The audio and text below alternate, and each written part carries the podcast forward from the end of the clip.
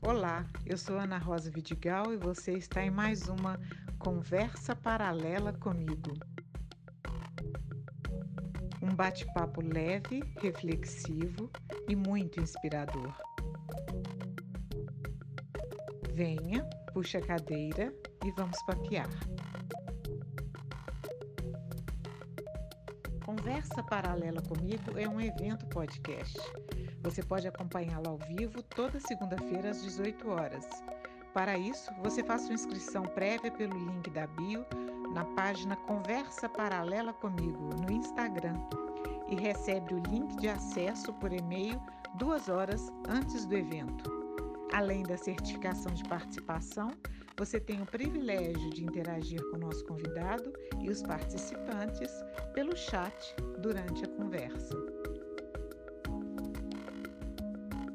Se você perdeu algum episódio ou quer ouvir aquele de que gostou mais, acesse a página Conversa Paralela comigo no Instagram e você terá acesso a todos os episódios de nosso podcast, de nosso evento podcast. Toda semana, um episódio novo para você.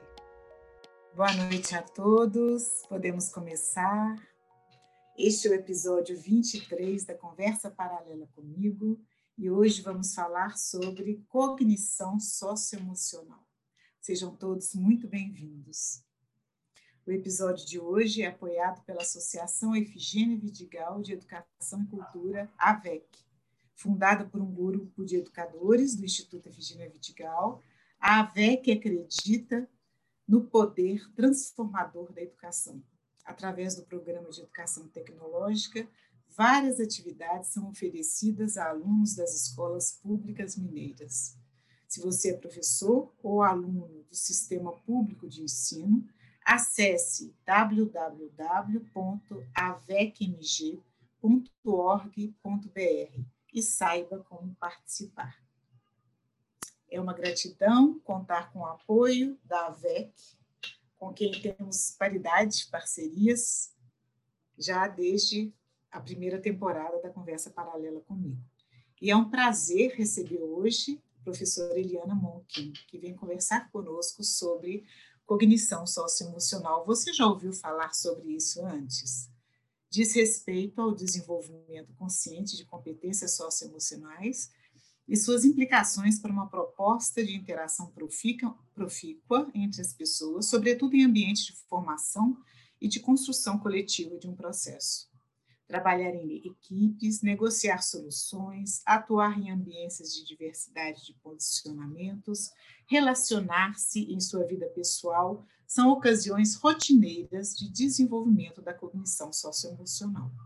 Neste episódio 23, vamos conversar sobre essa questão primordial nos novos tempos e lição para hoje e sempre. Bem-vinda, Eliana Monken.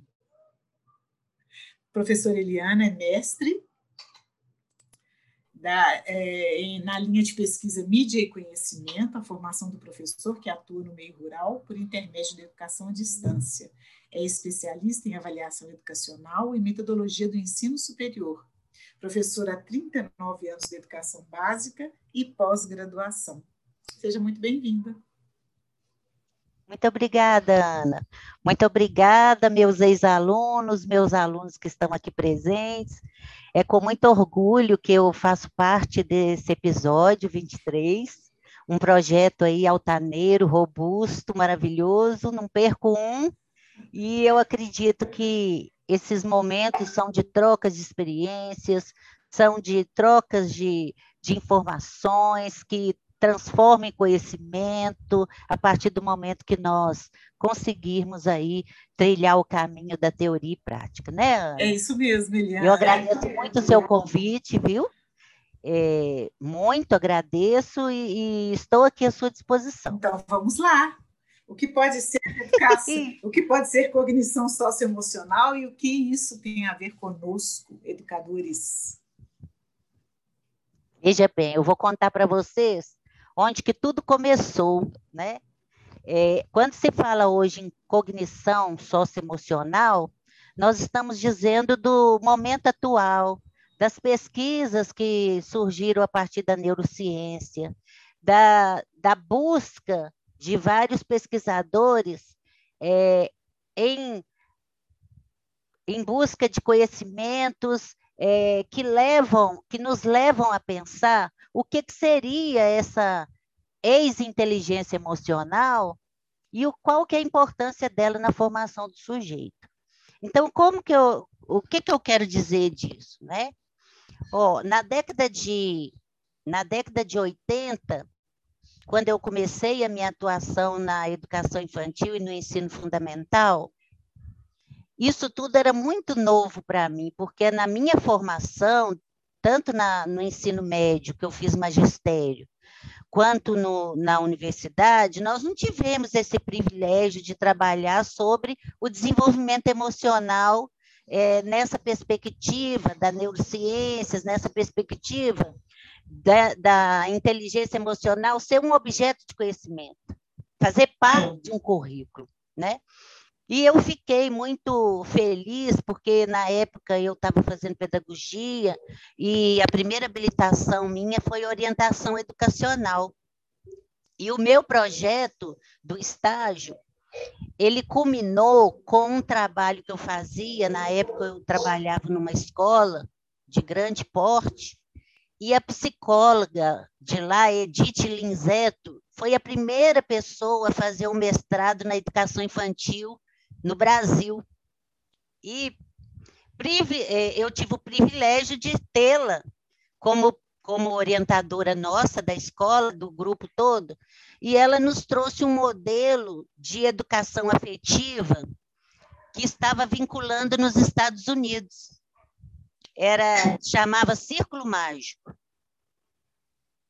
Esse Círculo Mágico era um projeto que, dentro do currículo da educação infantil, todos os dias a gente abria uma roda e as crianças já sabiam que essa roda era para falar delas, que falar é, sobre raiva, sobre medo, sobre vontade, sobre desejo, não tinha erro ou acerto. Todo mundo tinha que respeitar é, cada coleguinha.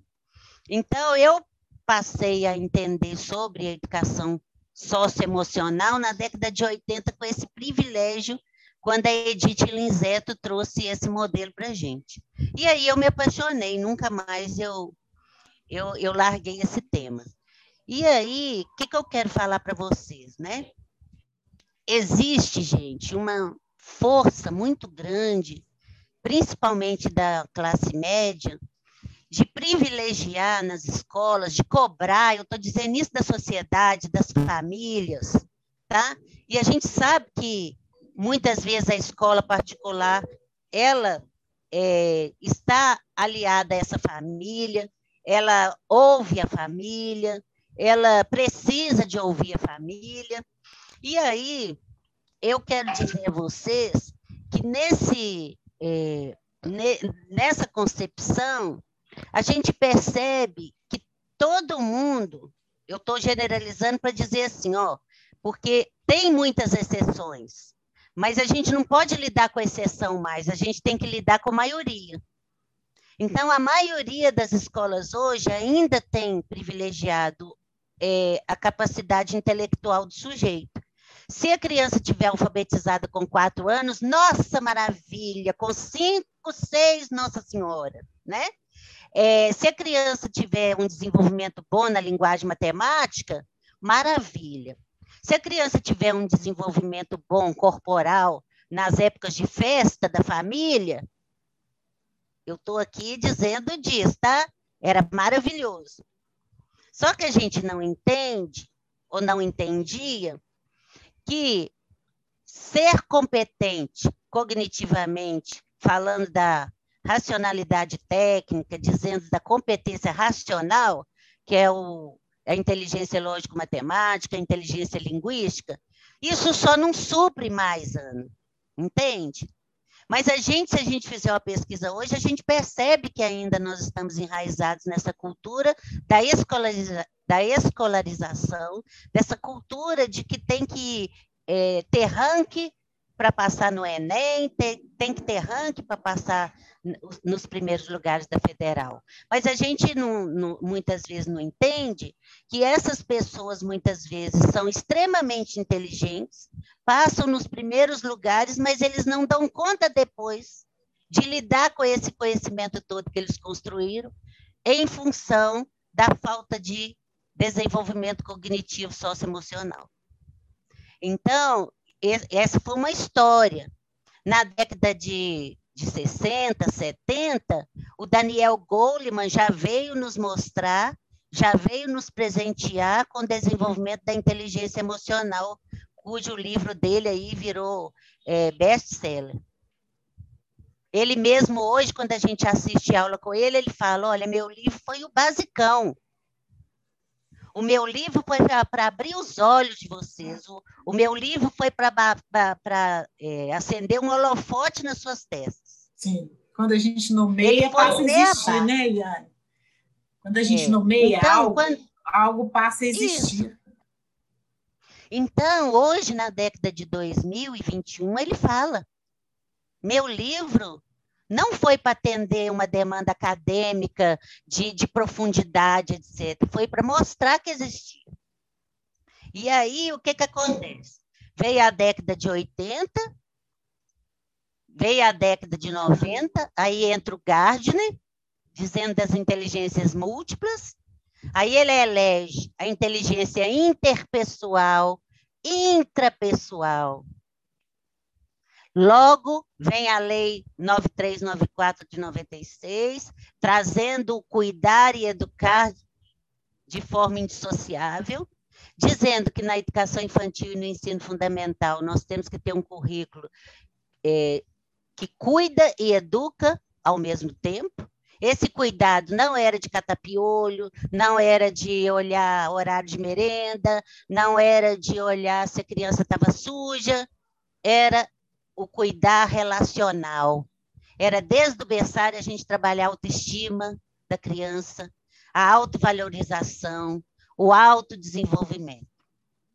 E agora, 2000, e, e 20 surge a BNCC aí dizendo das 10 competências gerais, cuja, cujas quatro competências finais estão ligadas tanto no lado emocional quanto social. Sim. E aí o que fazer, né? Então, estou contando essa história para mostrar para vocês que em cada época ela teve um nome, ela teve uma concepção, e agora nós estamos aqui a postos para discutir sobre isso. Muito bom. E quando você diz para desenvolver o cuidar, e o cuidar é o cuidar relacional, a cognição socioemocional é, é passível de ser desenvolvida, então? Veja bem, é, eu tenho muita preocupação, Ana, com, com as questões do currículo, quando a gente não ajuda as pessoas mudarem de concepção. Se eu trabalhar, por exemplo, essa cognição emocional, como se eu tivesse, por causa da BNCC, isso é uma crítica, tá? Nós estamos aí com a BNCC a postos. Nós temos que trabalhar a BNCC. Assim como nós temos que trabalhar o processo de alfabetização, alfabetizando, letrando e vice-versa. A linguagem matemática, partindo do lógico matemático, partindo de todas a, a, essas etapas que são necessárias para o desenvolvimento da matemática. O desenvolvimento corporal, a mesma coisa. Só que se eu não mudar de postura, eu vou criar uma cartilha socioemocional para trabalhar na escola, eu vou colocar é, folhinha de coração para menino pôr bolinha de papel crepom, dizendo que está trabalhando cognição socioemocional. Eu vou criar um horário de 30 em 30 minutos para eu trabalhar a cognição socioemocional, como se a cognição socioemocional estivesse separada do sujeito. Sim. E como essa pandemia, com essa pandemia, eu tive a oportunidade de assistir muita coisa, muita formação e muitas palestras é, na minha casa, né? Que nós ficamos com esse horário bacana. E aí, o que que acontece, Ana? Eu tenho visto isso. Eu tenho que cuidar e educar, educar e cuidar na concepção da criança enquanto sujeito de direito, enquanto é direito nascer e já, ser, e já ter o privilégio de ser desenvolvida nesses aspectos. Lá na Lei 9394 da LDB, fala o seguinte, no artigo é, 30, 31. A, o papel, a finalidade da educação infantil é o desenvolvimento integral da criança. Aí sabe o que, que eles falam lá? Escrevem lá? Complementando a família. Então, se a escola vai complementar a educação da família, Ana, veja bem, vão estudar a família hoje e a família de antigamente, da década de 70 e 80. O que, que era desenvolvimento socioemocional para a família da década de 70 e 80? Ana, eu só fui. É, a minha mãe, o, o jeito dela nos amar é dando comida. Ó, oh, fiz chuchu para você. Ó, oh, hoje domingo vai ter frango ao molho pardo. Eu vejo que ela agrada um por um. Mas naquela época não tinha isso. Mãe não podia amar filho, nem pai podia amar, não, que ele queria educar. Então a gente ganhava era castigo, era surra. Se a gente fizesse uma coisa boa, era pura obrigação. Se a gente fizesse alguma coisa fora dos moldes da sociedade ou do padrão da família, a gente estava lascado. Então, na década de 80 para cá, houve uma transição disso. Os pais hoje, eles. Tanto que houve uma transição que nós ficamos com um abismo, né? Tem família que acha que não precisa educar o menino, que não precisa de limite, que o menino não pode ser frustrado, o menino não pode ser isso, o menino pode ser aquilo.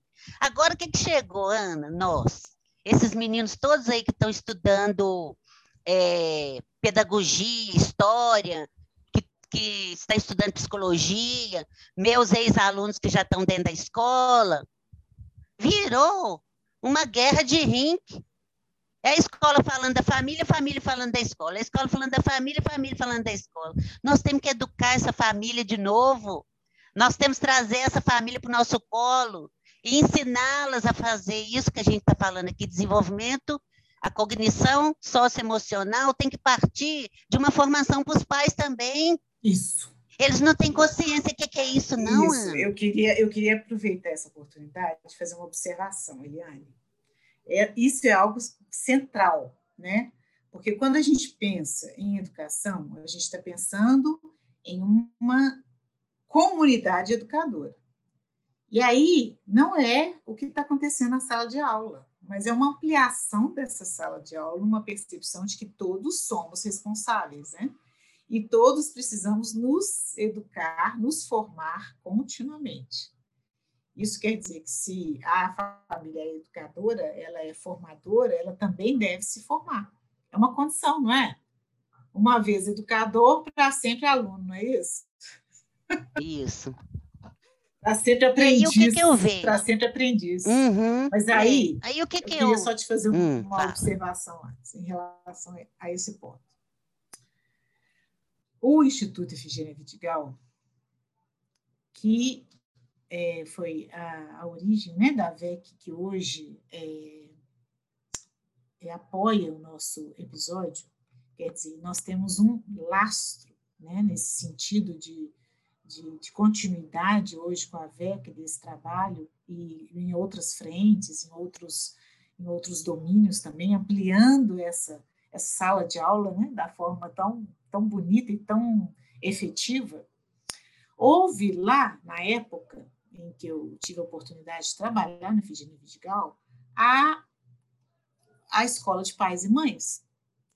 Então, ao mesmo tempo que havia uma política de formação e uma formação inovadora, porque naquela época, há 20 anos, a formação de professores era algo ainda muito incipiente, né?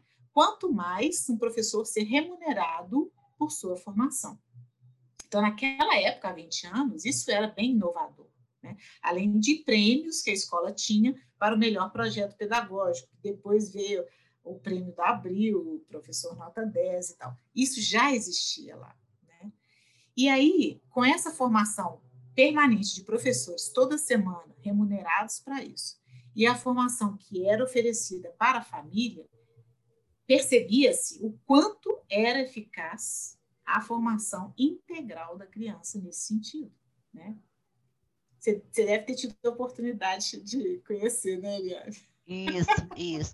Eu fui estagiária do, do Efigênia Vidigal quando eu estava fazendo pedagogia ainda. Eu cheguei perto da diretora da escola e falei assim, Ângela, eu não quero ganhar nada, eu quero aprender. Você deixa eu fazer estágio? E eu ainda fui ousada, ainda falei com ela assim, olha, eu, tô, eu gostando dos cursos dessa escola, eu não tenho dinheiro para pagar. Deixa eu fazer estágio para você e você me dá os cursos que você, que você, é, que você tem na sua agenda. Olha, minha... hoje eu penso assim, oh meu Deus do céu, é só a Lili mesmo para fazer isso. E aí eu fiz lá estágio e, ao mesmo tempo, ela ia me dando oportunidade de formação. E eu via isso muito nos cursos de formação. É... Agora, por que, que eu via isso na formação do Efigênio também, como eu vejo no Logosófico, como eu vejo na Escola Pólen, como eu vejo em algumas escolas alternativas e vejo também em algumas particulares? Porque quando você opta por, por é, apoiar-se na, na concepção socioconstrutivista, não tem como você separar o menino do, do pensar, do agir, do sentir. Então, o Valon mesmo falava isso sempre. Olha, eu penso, eu sinto e eu ajo. Então, não tem como você separar o corpo humano.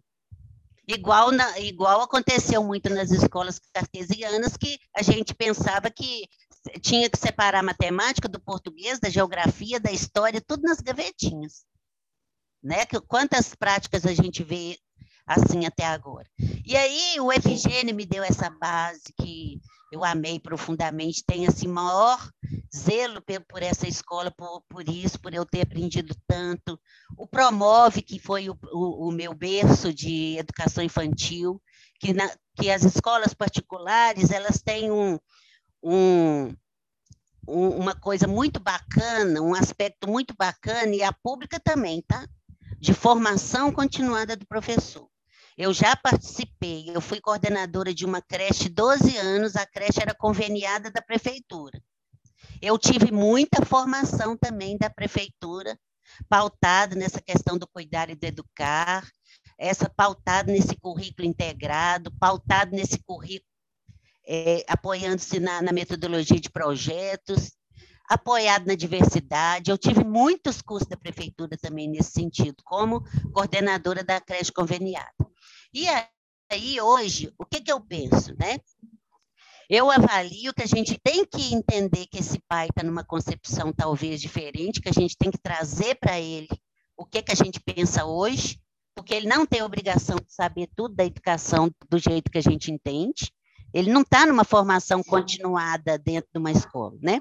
E lá nessa creche, a gente criou a escola de paz, e nós criamos o projeto político-pedagógico em conjunto com a comunidade, crianças e professores. E tudo estava lá no projeto político-pedagógico, inclusive o desenvolvimento sociomoral e o socioemocional. Por quê? O sociomoral vai ser outra pauta, né? Hoje em dia, a gente, eu estava numa live trabalhando um tema, é, projeto político-pedagógico, e uma pessoa escreveu lá no chat, Professora, é, como, é, como lidar com crianças indisciplinadas? Qual é o melhor castigo? Aí a gente, a gente entende né, que a gente ainda precisa alfabetizar essas pessoas também na questão do, do sócio-moral. Que a gente sabe que castigo, palmada, etc., etc., for, foram modelos antigos. Igual o sócio emocional eram modelos que a gente não podia pegar, a gente não podia abraçar, a gente não podia sentir. A gente não podia, não. Na escola, a gente podia, na minha época, por exemplo, do ensino fundamental, porque eu entrei com seis anos na escola, eu não lembro da gente ter alguma coisa nesse sentido, de sentir o colega, de abraçar, de trabalhar raiva, de trabalhar choro. Quantas vezes na escola eu ouvi professor, professor falando assim: ah, meu Deus, envia esse chorão. Ah, meu Deus do céu, olha que mãe chata, lá vem ela. Não é por aí. A gente tem que trabalhar o desenvolver a cognição socioemocional da família, das crianças, da comunidade e principalmente dos nossos professores, porque pé de manga não dá coco. Eu, tô, eu vi nessas lives todas aí, é, lives de alfabetização e letramento, lives de jogos matemáticos, live de é, atividades para os pais em, em, em tempos de pandemia. Olha, vamos fazer assim, vamos relacionar de 100 lives que eu assisti, três falaram de desenvolvimento socioemocional. Então está desequilibrado. Ah, e ainda mais numa época como essa, né, Lili? Pois é. Aí, o que, que aconteceu? Nós fomos para a creche, aí com os diagnósticos nós descobrimos que tanto nós quanto os professores não tinham uma, um desenvolvimento, uma cognição socioemocional é, transparente, vamos dizer assim, equilibrada porque o, o Rodolf Steiner, que fala da pedagogia Waldorf, ele fala que a criança é igual uma esponja. Tudo que você fala e que você faz, ela absorve. Quando você põe uma, uma, uma esponja na água, o que, que, que, que a esponja faz com a água? A mesma coisa nós, enquanto educadores e pais. E aí nós descobrimos que nós não tínhamos inteligência, é, essa cognição socioemocional. Aí o que, que nós fizemos? Ficamos um ano trabalhando, os professores, para começar a fazer o trabalho com as crianças e família. Muito bem. Foi daí que a gente descobriu. Descobriu o quê? Entendeu? Que não, Foi aí que a gente descobriu. Que não tínhamos. Que pé de manga não dá.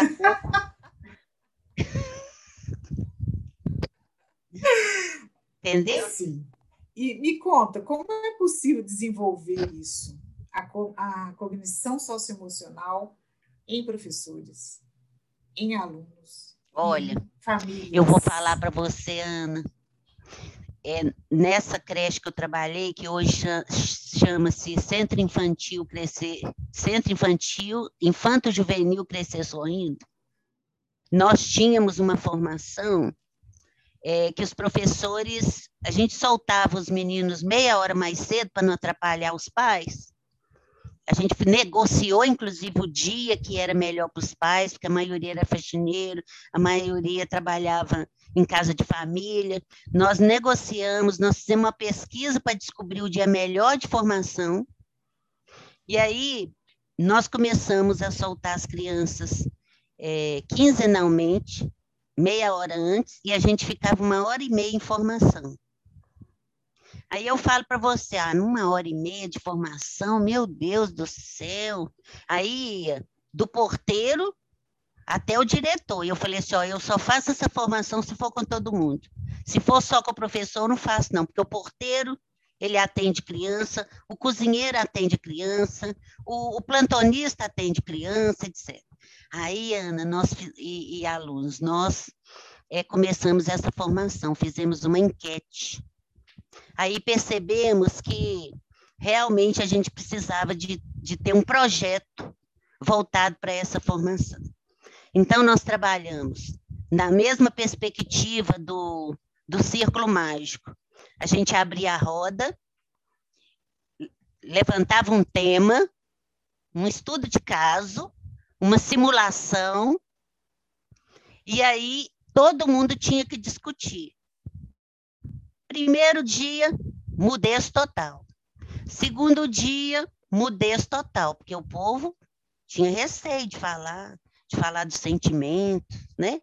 E aí eu, eu combinei com, com a diretora, ó, eu começo, você continua, a coordenadora pedagógica avança, vamos ver se a gente não vai conseguir fazer esse povo falar. Nada. Aí comecei a trabalhar com jogos. Aí o negócio mandou o braço. Comecei a criar trilha. Aí o negócio pegou fogo. Obviamente, chamamos um psicólogo para nos ajudar, porque é, a gente não tem esse domínio, né?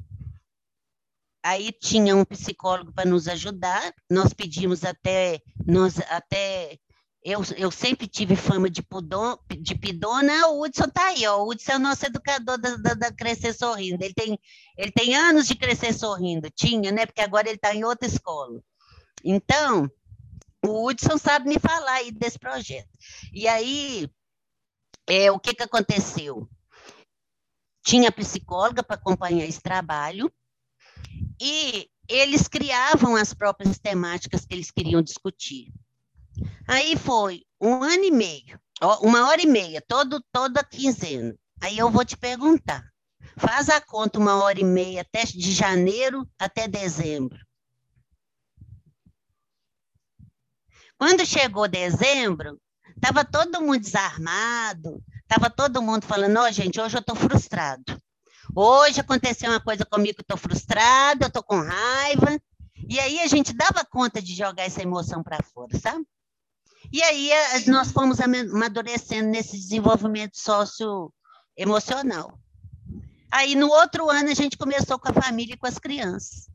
As crianças escolhiam o nome da roda, elas escolheram, teve, teve sala que escolheu em nome da gente, o nome da gente, outras, roda do amor. E aí as professoras tinham que decidir com as crianças um símbolo para simbolizar a roda e para simbolizar que aquele momento era o momento deles falarem deles, que eles podiam falar o que eles quisessem, que eles podiam chorar, que eles podiam sentir raiva. E aí, Ana, era bonitinho demais quando a professora chega. Aí teve uma professora que comprou, me pediu para comprar um, um pano. Sabe aquele pano de chão? Como é que chama aquilo? De linhagem? Não, não é de linhagem, não é aquele branco, aquele claro, bege. Pano de saco. Ah, de saco, é. É, aí eu comprei um, aquele metro, de, aqueles metros de, de americano cru. Sim. Aí cada criança pôs a marquinha dela na roda. Ah. Aí quando a professora chegava com a roda enroladinha e abria, eles já iam no lugarzinho deles e já começavam a falar. Nossa, mas que, que Aí, interessante isso. Olha, olha é. a noção de Aí, pertencimento, Eliane. É, marca, isso, marca 95 de, isso. Marca de pertencimento. 95 isso, né? A outra professora, eles decidiram colocar um crachá. Hora da verdade. Ah, gente, não tinha coisa melhor para mim, hora da verdade. e aí, tinha todo um trabalho. E aí, o que, que aconteceu? Os meninos começaram a chegar em casa e na hora que levavam um tapa, não, isso não está certo, não. Eu vou chamar a roda da verdade para a senhora, eu vou chamar a roda de não sei o que para a senhora. Aí as mães começaram a bater lá na creche. O que é está acontecendo? Que eu fui brigar com meu menino, que eu fui dar uma varada no meu menino, que eu fui isso, que eu fui aquilo. E, e eles não, ele não está aceitando, eles falam que eu tenho que vir cá na roda de não sei o quê. Aí foi nessa hora que nós captamos os pais. Entendeu? A gente estava esperando. E aí, esse projeto foi muito falado, a gente até publicou numa revista sobre o projeto. Depois eu fui eu fui coordenar estágio na numa universidade, aí os meus alunos da pedagogia desenvolviam esse projeto nas escolas. Então esse projeto é a menina dos meus olhos.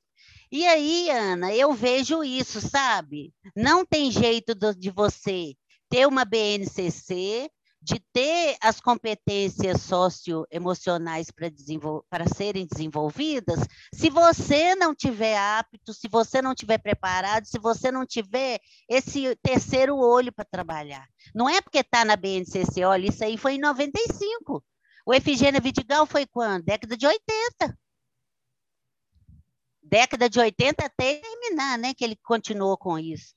Então, é, nós fizemos um trabalho com os pais sobre alcoolismo. Olha o cuidar e educar. Porque nas rodas apareciam muito que os filhos ficavam muito tristes porque eles apanhavam dos pais por causa de, de pinga. Nós fizemos trabalho com os pais de artesanato. Nós fizemos trabalho com os pais e com as crianças sobre jogo da verdade, da emoção. E aí ficou o recado. Agora eu falo com você. É, hoje, pensando na nossa live, eu vou arriscar dizer que nós temos um trabalho hoje de prevenção e de combate. O de combate é esse povo todo que não desenvolveu ainda a cognição socioemocional. E não precisa ficar triste, não, porque dentro da neurociência a gente vai aprender até o dia da nossa morte. e se alguém acreditar no outro mundo, ainda vai seguir no outro mundo, né? O combate é isso. Por exemplo, em tempos de pandemia, a gente percebeu as pessoas, tanto adultas quanto crianças, quanto jovens, quanto idosas, que desenvolveram ao longo da vida deles o, desen o desenvolvimento socioemocional, a cognição socioemocional, e os que não. Esse momento é de combate. Agora, quem está desenvolvendo nas escolas de uma forma construtiva, de uma, de uma forma que o aluno é protagonista, que o aluno está trabalhando autoestima, autoimagem, autodesenvolvimento, pertencimento, meu nome é lindo, eu nasci em tal lugar, minha família é tal. Da gente trabalhar os diversos tipos de família sem nenhum tipo de discriminação, de aceitar o outro com dignidade, qualquer que seja o ser humano. Se a gente pega essas escolas que desenvolveram isso desde o berçário, não tem problema com a pandemia, não, filho. Ah, mas isso é uma lição para 2021, não é? É. Olha só, a Agora, temporada né? Do, da Conversa Paralela comigo, este ano, 2021, nessa primeira temporada de 2021, traz exatamente esse tema. Quais as lições trazemos para 2021?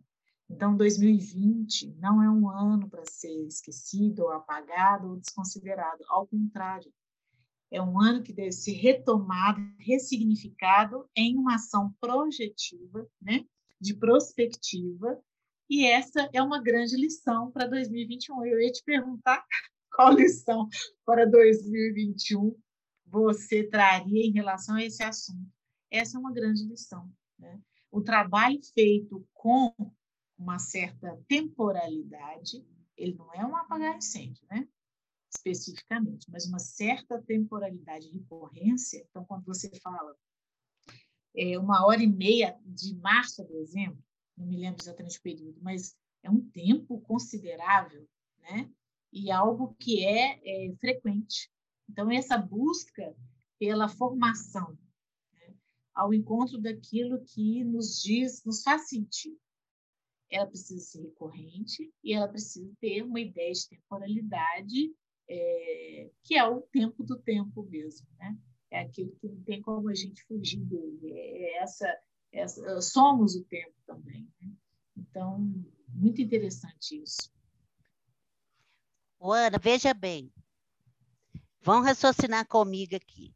E os meninos também aí que estão nos assistindo. Eu tenho mania de chamar todo mundo de menino e menina. Então, veja bem. Se eu estou dentro de uma escola cujo projeto político-pedagógico foi desenhado, escrito, preocupando-se também com o desenvolvimento, com a cognição socioemocional, o que, que aconteceu? Nesse trabalho remoto, as escolas se preocuparam com esse lado também. Tinham atividades para desenvolver esse lado também. Para falar do medo, da frustração, da saudade. O que é está diferente, o que é que não está o que, que é estar tá na escola, o que, que é não estar. Tá. Os que preocuparam apenas no conteúdo, que o menino estava perdendo conteúdo, que eu nunca vi falar que educação infantil a gente tem ensino, ficaram é, xerocando folha, folha, folha, folha, mandando para casa tudo, não overdose de atividades que eu fiquei muito preocupada, que inclusive saiu até da concepção de infância que a gente já tem trazido há 20 anos. É uma construção, né, Liz? É, então, é, quando a gente pensa que a escola se o projeto político-pedagógico preocupa com isso, se a escola aprende esse pensar, sentir e agir, é, a escola pensou nesse tripé: sócio-moral, sócio-emocional e cognição intelectual. Mas vendo o aluno como protagonista, vendo o aluno como sujeito de direitos, vendo o aluno quando a gente fala que vendo ele como protagonista, é ele fazendo, é ele aplicando as atividades no dia a dia na casa dele, é ele sendo participante autônomo do processo dele. Não é ficar numa live, não é ficar numa sala de aula remota, um menino de seis anos ficar quatro, cinco horas na cadeira. Isso é protagonismo? Não. Isso é autonomia? Não. Nós então, vimos, aí... É, é, te interrompendo um minuto, Lili. Nós vimos Não. recentemente, em fevereiro, no Circularidades, que é a nossa live na hora do almoço, nós tivemos a oportunidade de conversar sobre a, aulas e pandemia. E aí tivemos é, acesso a, a, pessoas em diferentes países, né? Conversamos diretamente com a Inglaterra, conversamos diretamente com Portugal e Espanha. E, e nessa, nessas conversas nós podemos observar isso, observar o que muitas vezes a gente é, considera um país que já tem tantos anos a mais né, de civilização é, organizada, no sentido de leis e etc., em relação ao nosso país. Né? E e como isso é similar, porque as pessoas, como estão passando por, uma experiência nova, completamente nova, é, é, algo que todos aprendem ao mesmo tempo. Né? Essas lições para 2021, elas são realmente planetárias. Porque muitas vezes você escutava relatos de crianças que ficavam muito tempo em frente a, um, a, uma, a uma interação digital, ou você escutava também relatos de é, crianças que tiveram um momento de interação digital por 15 minutos por dia. Né? Então, experiências que foram sendo relatadas e que a gente percebeu como que o mundo inteiro, né, atingido nesse sentido, teve que se recriar na escola de uma forma geral. Ninguém tinha uma, uma fórmula mágica e, e assim ficou e assim utilizou por todo, por todo esse período que ainda estamos passando. É isso. E olha, gente, eu não estou eu não, eu, eu não estou banalizando a importância da alfabetização, que dentro da nossa legislação, até oito anos, a criança tem que sair alfabetizada, né? Eu não estou banalizando a importância do trabalho da linguagem matemática, da linguagem digital, mas a gente tem que buscar esse equilíbrio. Porque adianta o menino ter todas as adquirir todas as competências na matemática, no ensino fundamental, na alfabetização, na questão aí da, da, da questão aí do, dos campos específicos da educação infantil ou das áreas propostas na BNCC para o ensino fundamental, se ele não sabe fazer com que, se ele não souber é, o que fazer com tudo que ele está aprendendo, se ele não souber dividir, se ele não souber somar com o outro, se ele não souber, se ele não conseguir construir que o outro é importante, que o outro tem que ser respeitado, que o outro é, é, pode ser parceiro, que nós não, não podemos é, viver num, num ambiente que a gente acha que a gente está lutando boxe com um colega de trabalho Sim. o tempo todo, Sim. ou que a gente está é, num jogo de tênis, como diz o Rubem Alves, né? O Rubem Sim. Alves falava, gente, é, nós não podemos jogar tênis, a gente tem que jogar fresco, frescobol, que é quando eu jogo a bola para Ana e a, como, eu jogo a bola para a Ana com muita elegância para ela pegar a minha bola e, e acertar o alvo. E não eu jogar forte para ela, para ela perder a bola e perder um ponto. É, porque se não tem jogo, Olha, né? não tem graça, né, Eliane? É.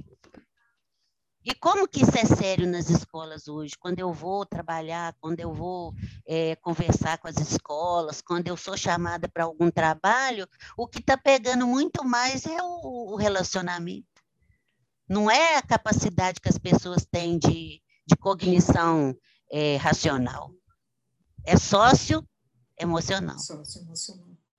Uh, olha só, eu, eu, nós estamos aqui com o nosso tempo já é, terminando, né? Ah, é um assunto tão, tão bacana e com você é uma alegria, viu, Eliane? É, duas coisas. Pode me chamar que eu conto como é que vai ser o projeto. Pode me chamar que eu conto como é que foi o projeto. Tá bom. As atividades que foram desenvolvidas. Pode chamar que eu conto. É, pode deixar. Nós vamos chamar sim.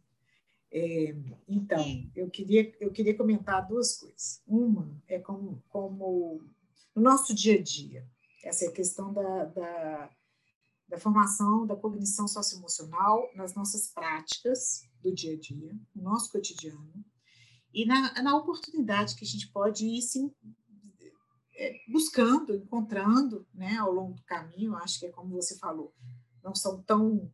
É, diversas, né? mas existem situações em que a gente pode desenvolver nossa cognição socioemocional.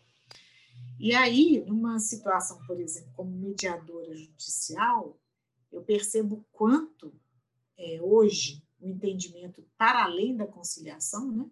Eu não tenho dois advogados buscando uma conciliação, uma melhor negociação daquela, daquela situação em conflito mas eu tenho as duas partes ali envolvidas, de preferência sem advogados, e que vão, por meio do mediador judicial, é, fazer uma, uma, um encontro, né? um verdadeiro encontro dentro do possível, mas sempre com essa, com essa, com essa finalidade de que realmente o, o conflito seja resolvido, de que ambas as partes saem dali com uma, uma, tendo conversado, e muitas vezes não é uma vez só, né? não é um encontro só que, que acontece isso, é preciso mais encontros para as partes se entenderem um pouco mais, ou ouvirem uma a outra de uma maneira menos é, beligerante, menos conflituosa. Né? E tudo isso é um aprendizado.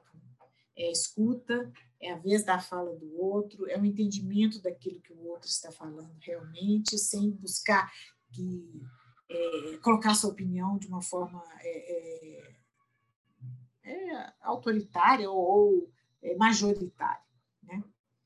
E a outra observação no nosso cotidiano é aquela oportunidade que a gente teve de trabalhar os quatro compromissos no livro da filosofia tolteca, né? Você acha que aquilo é trabalho de cognição socioemocional?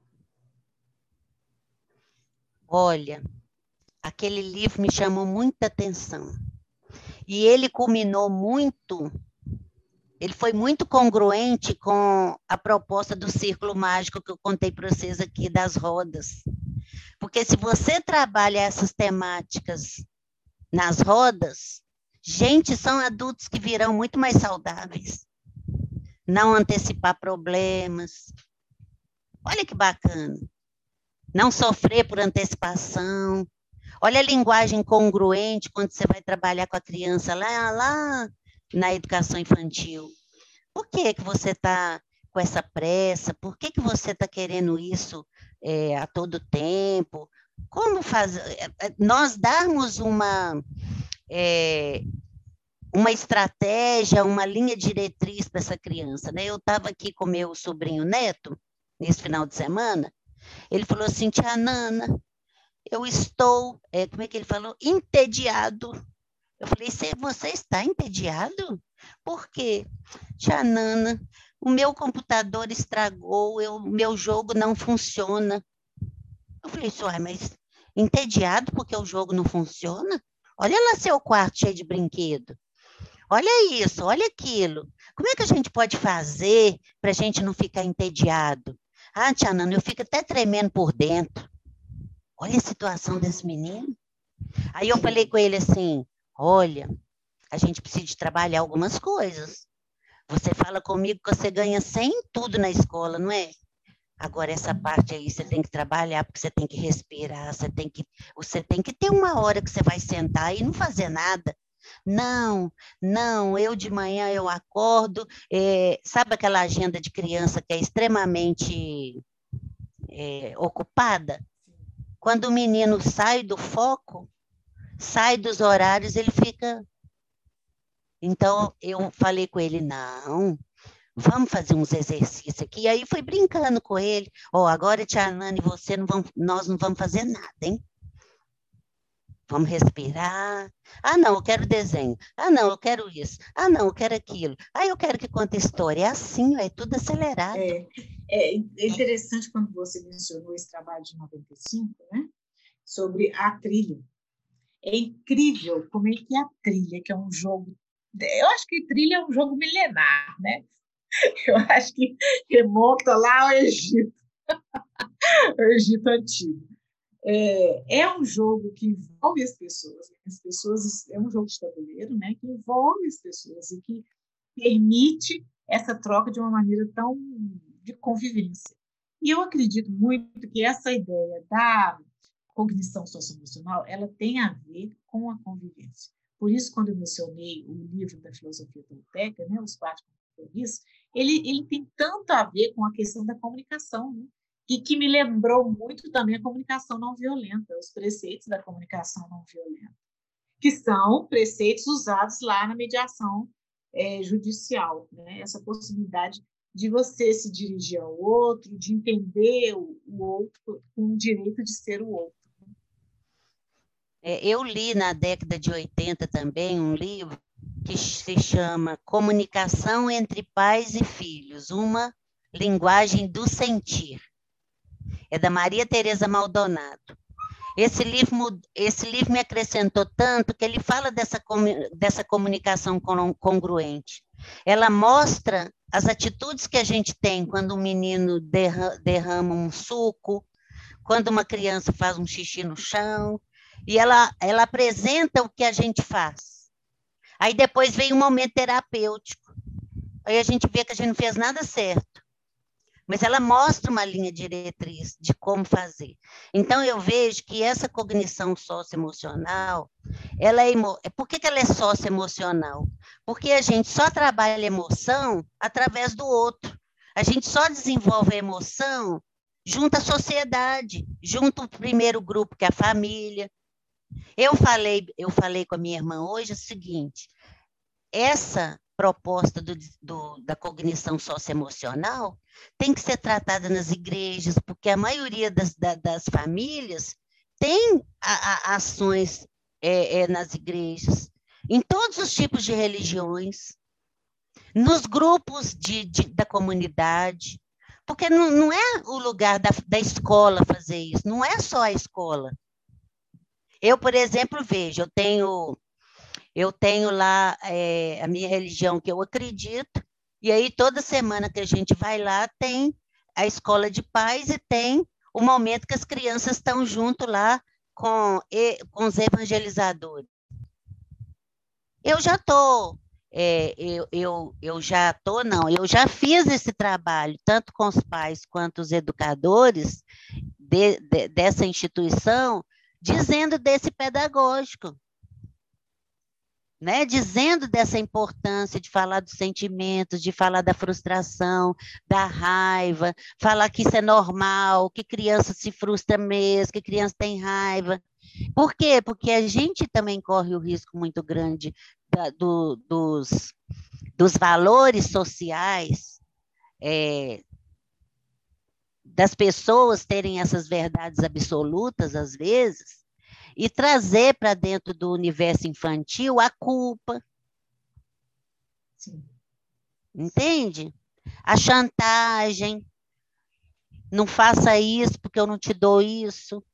Faça isso que eu te dou aquilo. É, na verdade. Então, isso não é só papel da escola. É, e, na verdade, a gente não está falando só do universo infantil, né? Nós estamos falando aqui de um. Não, de todos amplo e vocês começaram nesse projeto que você sinalizou com os próprios é, colaboradores da escola, né? De uma isso, determinada comunidade para depois chegar ali no, no âmago, né?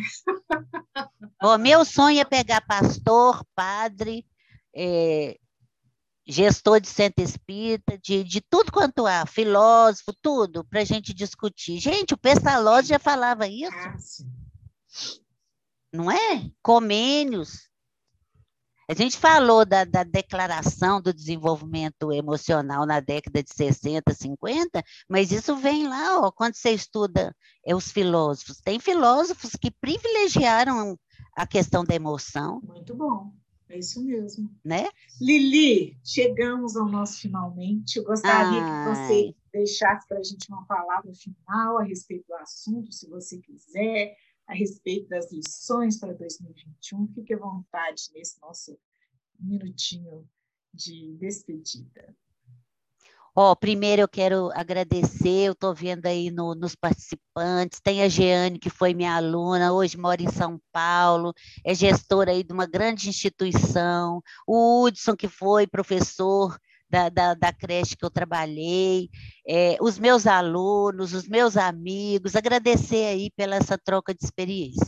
E eu quero dizer o seguinte, que nada está pronto, nós somos seres nós, nós somos seres cuja imortalidade da alma é, existe, né, acontece, e não fiquem presos naquilo que a gente não conseguiu fazer, fiquem, fiquem presos naquilo que eu vou fazer a partir de agora.